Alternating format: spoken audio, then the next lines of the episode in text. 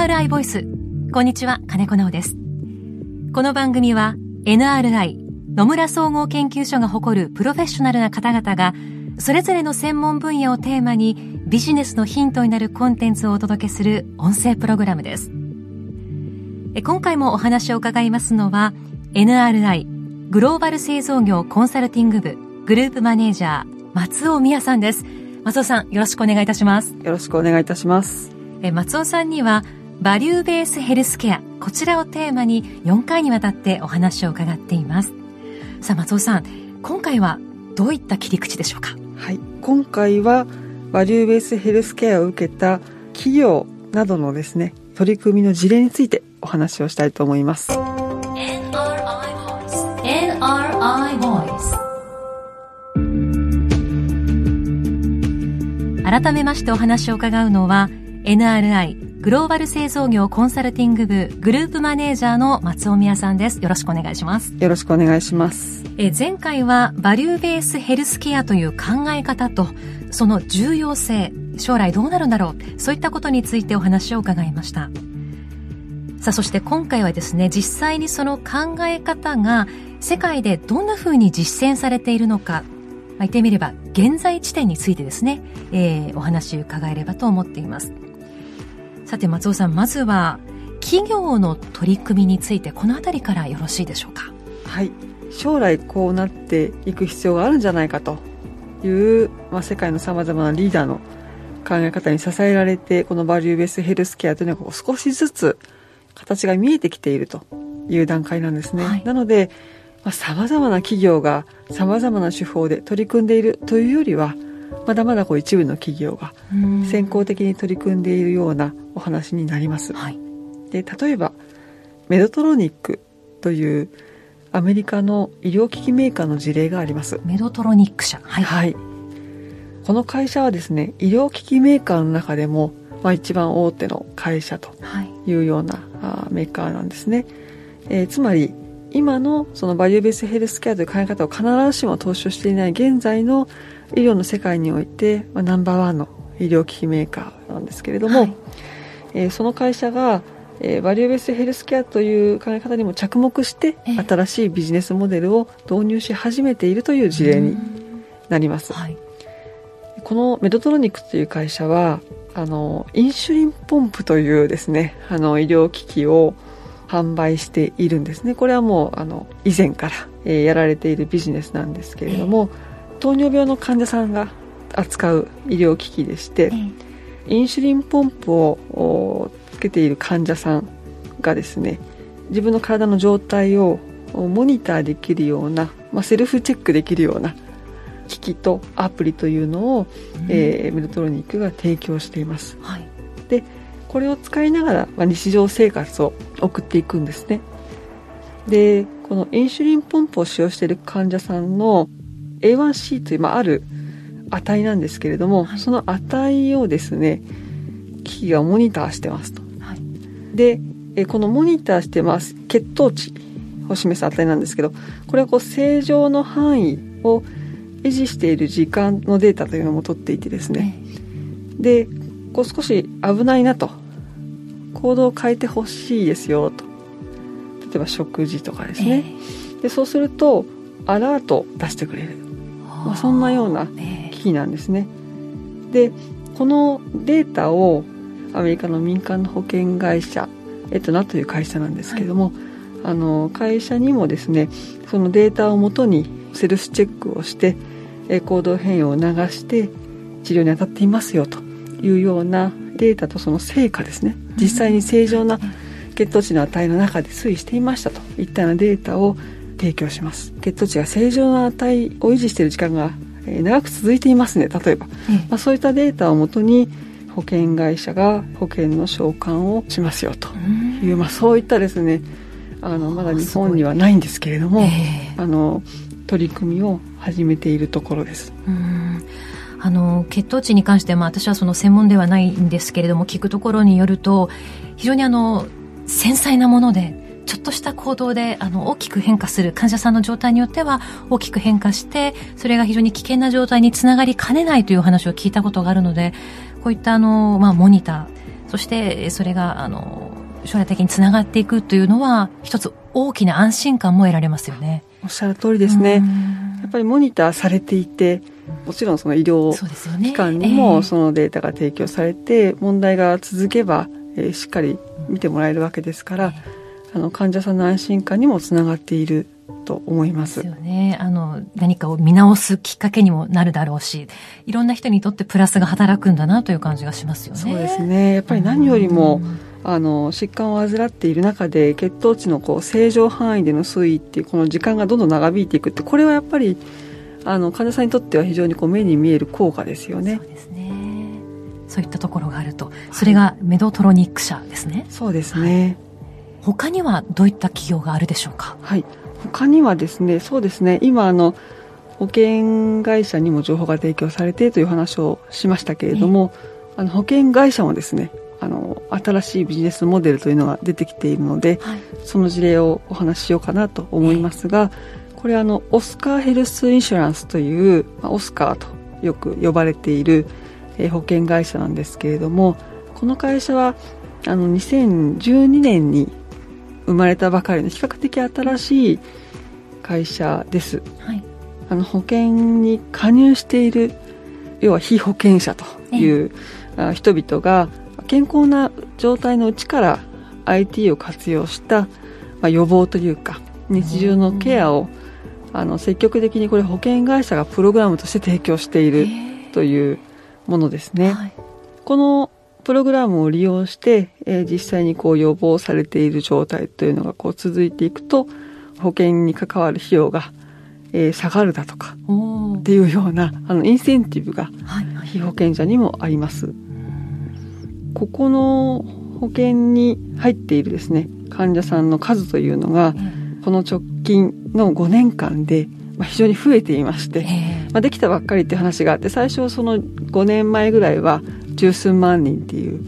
規模の保険会社だったんですけれどもこれがもう今400万人に迫るような 急激な急激な拡大をしていますね。まあ、それだけその非保険者の皆さんが良いと実感するものがあるということですよね。そうですね。あの日本でいう健康診断みたいなものはもちろんですし、予防接種みたいなものももちろんなんですけれども、そういったその予防をするようなさまざ、まな医療サービスとか日常生活へのケアというのを、まあ、かなりの部分をこう無料で受けることができるというあ。の、まあ、その分しっかりと、まあ、こういったあプログラムを活用して、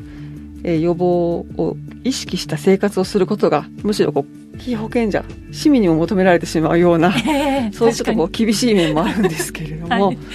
あのまあ、それがいいというふうに考える人が増えていると。いうことなんですよね。ですね。なんか病気になったらどうにかしてもらおうではなくて自分で防げるところはあのプログラムの力に乗ってこう防ごうっていうその心ですよね。そうですね。これいいですね。日本ではこういった動きというのはあまりないんですかね。最近は出てきているように、あの思いますね。企業のあの健康保険組合結構身近に皆さんあると思うんですけれども。はい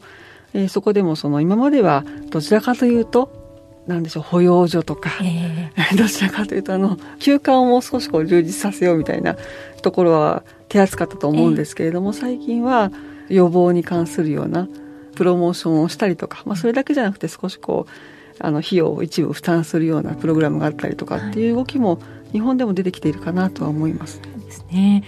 ただそういったあのいろいろな被保険者さんのデータ患者さんデータを取って改善を促すプログラムを組んでいくとなると技術的な面でのサポートも結構こう必要ですよね。開発といいますか。おっしゃる通りですね、うん、これ初回のお話でも社会的な問題課題の背景をだいぶあの話をしているんですけれども、この考え方とか実際のビジネスの取り組みというのが出てきている背景にはもう一つ技術的な要素というのが、まあ、多分にありまして、えー、人々の日常生活のデータとかあるいは先ほどのメルトロニックの例のように患者さんのデータだとかっていうものを長期間にわたって常に取り続ける、まあ、こういったことができるような技術というのが出てきているというのもありますし、はい、それからそれだけの膨大なデータを集めたところで、えー、まあ、蓄積をしたりとか分析をするような技術というのも出てきているわけですね。まあ、IT に関わる技術なんですけれども、はい、えそうしたこういったデータを、えー、保険会社とか医療機関とか、えー、患者さんを飛び越えてさまざまなところで活用するとこれはまあセキュリティの技術も非常に重要でしてこういったその IT に関わる技術が、えー、どんどんこう進歩しているということが背景としては大きいと思います。例えばどういった開発がなされてきたんでしょうか？そうですね。例えばアップル、はい、非常に身近なあの生活の中でも身近な会社だと思いますが、えー、アップルがアメリカの名誉クリニックという、まあ、非常に高度な医療を提供したり研究をするような医療機関ですけれども、はい、えー、そういったところと組んでデータを収集したり分析したりするような技術を開発していったりあるいは収集分析した技術を活用するためのセキュリティ技術。あるいはプラットフォーム。いろんなデータをですねいろんな人が使いたいわけですね。そうですよね。蓄積されたデータベースがあるわけですけどそのデータベースを横断して活用するようなプラットフォーム技術といったものを開発しているという取り組みは非常に有名です。もちろんこの会社だけではなくてさまざまな会社が取り組んでいます、えー、あそうなんですね。今のセキュリティというお話もありましたけどもデータが増えれば増えるほど、まあ、あの非常にパーソナルなデータでもあるわけですからそういったセキュリティという面からの信頼といいますかそういったものを欠かせなくなってきますもんね。おっしゃる通りですね。それがどこまでこうセキュリティで保護されるのかしっかりと守られるのかによってあのデータを提供する側も気持ちは随分変わってくるという部分ありますからね。はいその通りですね、なんかお話を伺ってますと非常にこう技術が先導していると言いますか技術がないとやはりどうにも先に進まない部分があるものなのかなという感じがいたしますね。おっしゃる通りですね。一部の企業の話だけではなくて、それを使って実際に医療行為を行う医療機関、うんそれから、えー、保険の費用ですね。拠出していく保険会社といったところとかあるいはそういったプレイヤーが最大化するために、えー、政策意思決定をする政策意思決定者、まあ、こういったさまざまなプレイヤーが関与しているわけですけれども、共通点としてはこうデータセントリックであるというところだと思います。エビデンスというふうによく言いますけれども、えデータに基づいて意思決定をしたり判断をすると。いうようなところが、えー、それぞれのプレイヤーに共通するところだと思っています。はい。でそうなってくるとその、まあ、あの初回伺ったプレイヤーというところにもまたなりますけれども企業だけではなくてその上に立つというかボトムにいるというか 国というスケールで取り組んでいくテーマということにもなると思うんですけどもそのあたりは、まあ、諸外国の事例含めてお聞かせいただければと思いますが。おっしゃる通りですね。あのまさにデータセントリックということはですね非常に重要な個人の持つ生活だとか医療のデータに基づいた、えー、判断とか意思決定をさまざまなプレイヤーが医療機関お医者さん保健所いろんなプレイヤーがしていくというこのデータセントリックであるがゆえにこれはどこかの企業が独占するものでもないであろうし、えー、国がやることなんじゃないかって、まあ、そういう視点をどうしても持ってしまいますよね、はい、まあ、それはあの自然なことだと思うんですけれども、えー5つのプレイヤーの関わり方がまたそれぞれ国によって違うものですから、はい、バリューベースヘルスケアの進み方も全く違うわけですね。えー、ただ国がそのデータセントリックという動きを、えー、しっかりと基盤づくりをしていくとか支えていくという動きは、えー、現実的に出てきているというふうに思います。はい、例えば新型コロナウイルスの取り組みということでも様々なところで取り上げられつつありますけれども台湾の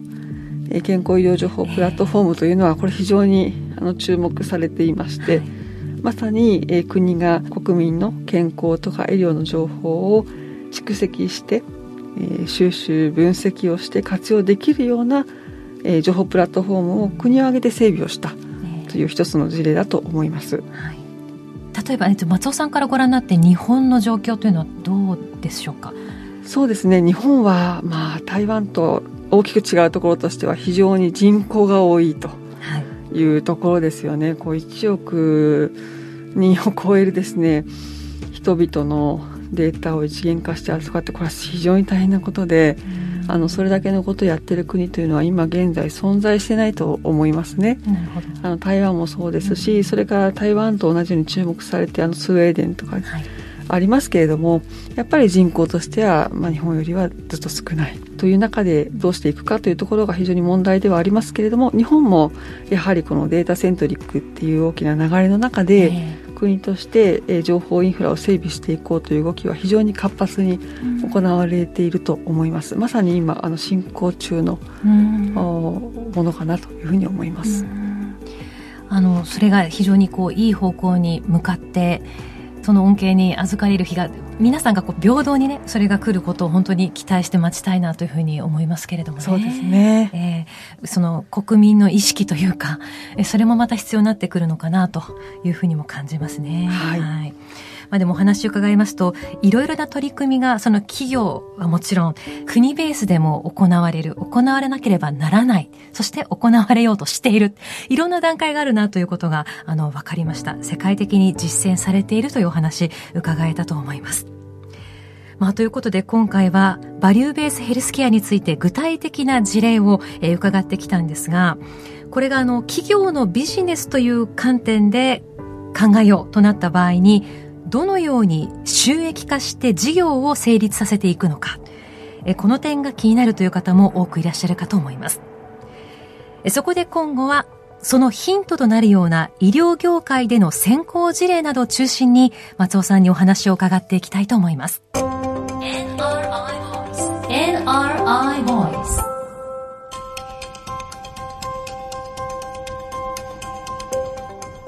NRI Voice この番組はアップルやグーグルなどのポッドキャストのほか、NRI のウェブサイト内からもお聞きいただけます。NRI ボイスで検索してチェックをしてください。引き続き、松尾美也さんにお話を伺います。ナビゲーターは金子直でした。